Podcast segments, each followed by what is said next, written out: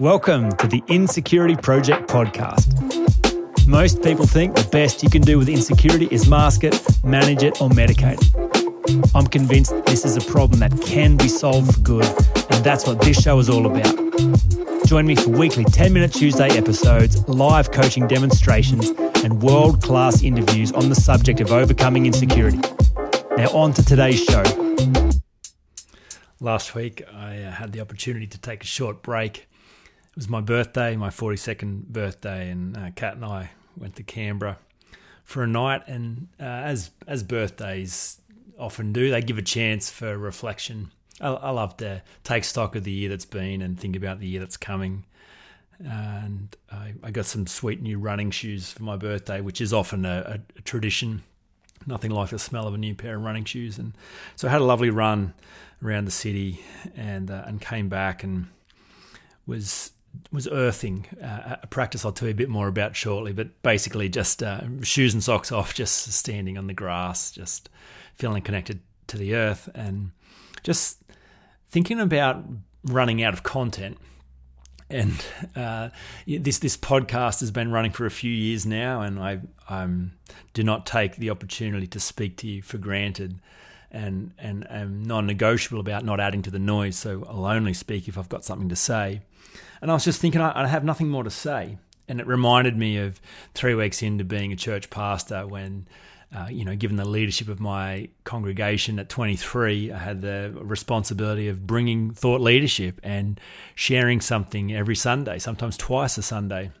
And and week three, after preaching three sermons, I was confronted with the idea that now I was out of content, and this was going to be a long rest of my life if this was my responsibility. And yet, I trusted that there was somehow uh, content coming from outside of me. That if I would be open and receptive, then and take my place as a mouthpiece, then I would have something to say. And so that was my experience. However, you make sense of that, however, I make sense of that each week, I would find uh, fresh manna from heaven. I would find something to say. Then I had the same experience as the school chaplain at Mulwaree High. I got the opportunity to do Chapo's Thought of the Week. And I can remember vividly every Thursday morning, I, I would be sweating. What am I going to say? What possibly could I say? I've said everything that could be said. But here it is another opportunity to add value, to speak something of kindness and truth, something that's useful, something that would help people be good humans. And so again, I would I would have something come to me, and I would I would speak, and and then the one minute coach. I remember getting to fifty episodes of of the OMC and feeling the same. I'm out of content. What else could I possibly have to say about anything? And and Catherine was the first person to say to me, "Oh, you know, I hope you're going to get to 365." And then the radio stations, after I submitted 50 segments, they were like, okay, well, when's the next, when should we expect the next 50? And the 50 after that. And, and I was just struck with, I don't know what I'm going to say. Uh, and yet, every time I would go back to the well, there would be more water and something else to say. And so I would keep speaking. And the same is true with this podcast. And so, as I was reflecting on the fact I had nothing to say, and then bare feet standing on the ground, um, I felt again, Jamin, there's plenty to say. You have so much to say, and there will be always something more to say.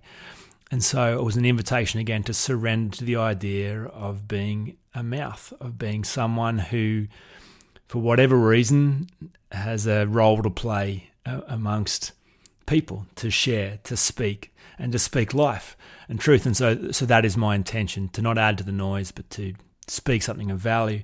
And and as I was thinking about what else I have to say, this idea of the four separations, I was reminded about when I first understood this concept from Brian McLaren.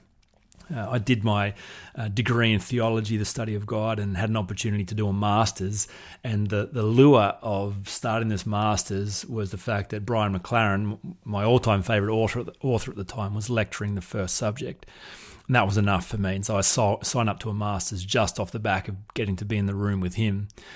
Uh, and I can remember being uh, waiting for him to come, and they were, pa- they were, passing out all our name tags. And instead of r- picking my own tag out of the box, I picked his. And so when he was introducing himself to everyone, he said, "Oh, I'm Brian. Oh, you're Brian McLaren too. That's what a coincidence."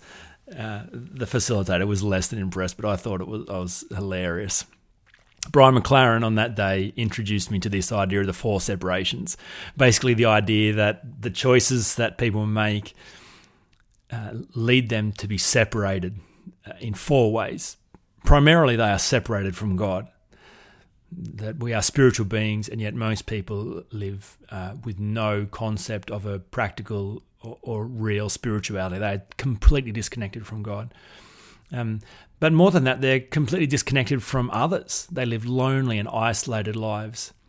Uh, even if they seem to be surrounded by others, they still feel alone. They are disconnected from deep and intimate relationships. Uh, worse than that, they're disconnected from the planet. They conduct their affairs but have no real integration back to the earth and uh, the resources of the earth. They consume those resources w- without connecting to them. Uh, and finally, they're disconnected from themselves, which perhaps is the is the most dire of all the connections. People are discombobulated, disconnected, confused, disorientated. They don't know who they are. They don't know where they're going. And so Brian was talking about a spirituality uh, that if a spirituality did not address these four disconnections, then it was of no value and and the challenge for religion and faith was that often it only focused on the first of the disconnections and focused on how do people reconnect with God. Uh, my observation over the years is that when people simply focus on reconnecting with God and pay no regard to the other disconnections, then their spirituality is abstract, and, and worse than that, it, it is. Um, it's abhorrent. It, they become part of the problem. They are they are of no earthly good they increase the discord. They live in a way that is not responsible. They live in a way that continues to disconnect and separate them from other people, from the planet, and from themselves. So I'm, I'm convinced that there isn't there is an order of operations, and that in order ultimately to be connected with God, whoever God is and whatever God is like, we have to start with with reconnecting to ourselves. The central idea of the insecurity project is is based on that reconnection. Uh, you know, every day I speak with people about this idea, and and you can imagine, I'm sure, because you can experience this firsthand. There is a level of terror and fear and dread with the level of hurt and woundedness and and insecurity associated with our own deep opinions about ourselves that we, we don't want ever exposed and so run and hide instead. Um, but rather than dreading the work of going back and having a look, it is our gift. No child escapes their childhood without forming limiting beliefs about themselves, without developing insecurity. It is inevitable. There is no point wishing it was anything different. And in fact, when you can see how inevitable it is, you also see it is the gift to us. It is the gift to us as adult beings. It is like we're looking for meaningful work to do in life people are wondering what is my purpose? Where can I find meaning? Where can I turn my hand to to do something effective and useful? Well, here is the first and most important place to find the answer to that question. The work you have to do is to go and rescue the child. Is to go back and review the opinions you've formed about yourself. And yes, it's hard, and yes, it's heavy, and yes, it's difficult, but that is how we find strength. The gift is the resistance if there was no healing to do, we would never develop the capacity for wholeness. Because we have insecurity, that is our only opportunity for wholeness. It requires something to overcome, something to strengthen, something to heal, something to repair. That is our work. That is how we become strengthened.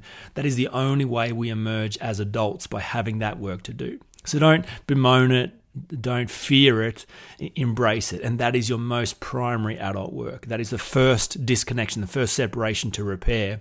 And off the back of that, then allows you to repair your disconnection with others. If, if you try and repair your relationship with others without first repairing your relationship with yourself, you won't have the nuance and the feel to know how to receive and give love. You'll doubt it. You'll undermine it when someone tries to give it to you. You won't believe it's true because you have never owned the fact you are worthy of love. If you want to give and receive love to others, you have to start giving and receiving love to yourself first. That is the foundation. Um, I, you probably heard me talk about the fact I'm writing the next book uh, called Leverage How to Change the People You Love. And I had to submit one of the chapters to the publishing company last week. And, and I chose the most difficult chapters to, to submit just to make sure that if they were going to have a problem with my book, then we may as well talk about the, the hardest chapter to write first rather than submitting the easy ones and then they have a problem with the hard one. And so the hard one was, was the chapter around responsibility the idea of taking the plank out of your own eye first before you take the speck out of your brother's eye, or or uh, you know worrying about the barbecue sauce stain on your own shirt before you worry about the barbecue sauce stain on your partner's shirt. If you want to change someone else's life, you have to earn the right, and the place you earn the right is in changing your own life. You must start with you. It's a difficult chapter to write, but an essential chapter to write and and this is the work of the insecurity project this is your primary adult work is to repair your own relationship with yourself to understand what love is by giving it to yourself then you're free to build loving relationship with others and connect meaningfully with friends with family with your partner with your kids with your colleagues then the next separation to repair is with the planet to be conscious about the fact that all your affairs are conducted from the ground of being with, um, beneath you. The practice of earthing, which I've really loved, uh, I've uh, picked that up from Sadhguru, uh, a YouTuber from India. Actually, I think he's, he's based in the States now. I, I just love his stuff. I think it's so practical and powerful. But he talks about just the, the daily practice of making sure the soles of your feet and the palms of your hand touch the earth, the bare earth and uh, the earthing that happens, the discharge of, of energy, the receiving of life, because all our life comes from the earth. Uh, many parts of the earth refer to earth as Gaia, Mother Earth, where we draw our being from, and, and the place to which we will return to when we die.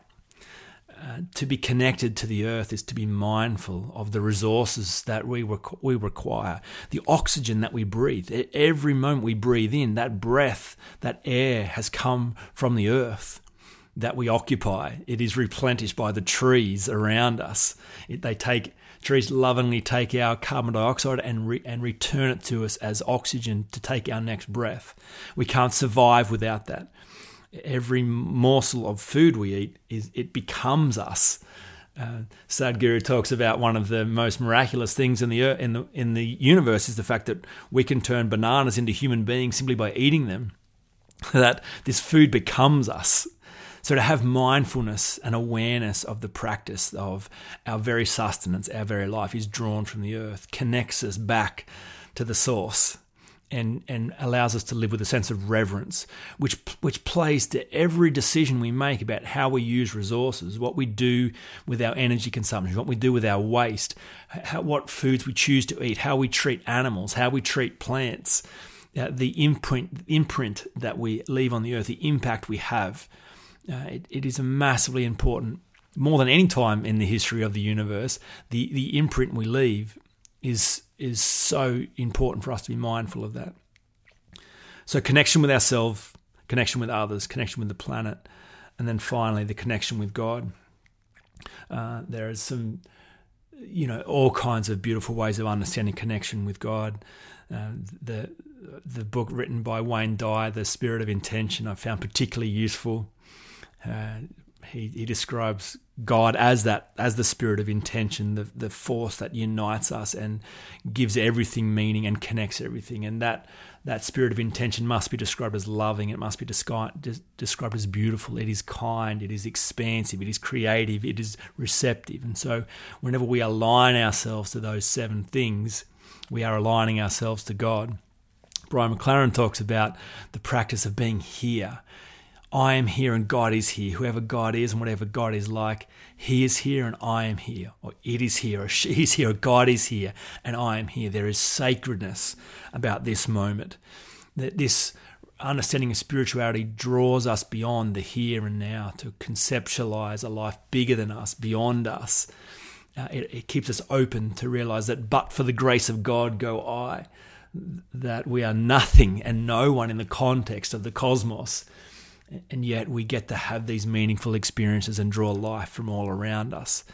It, it, it causes us to live openly, graciously, connectedly with all life, and to realize that we are one with everything around us.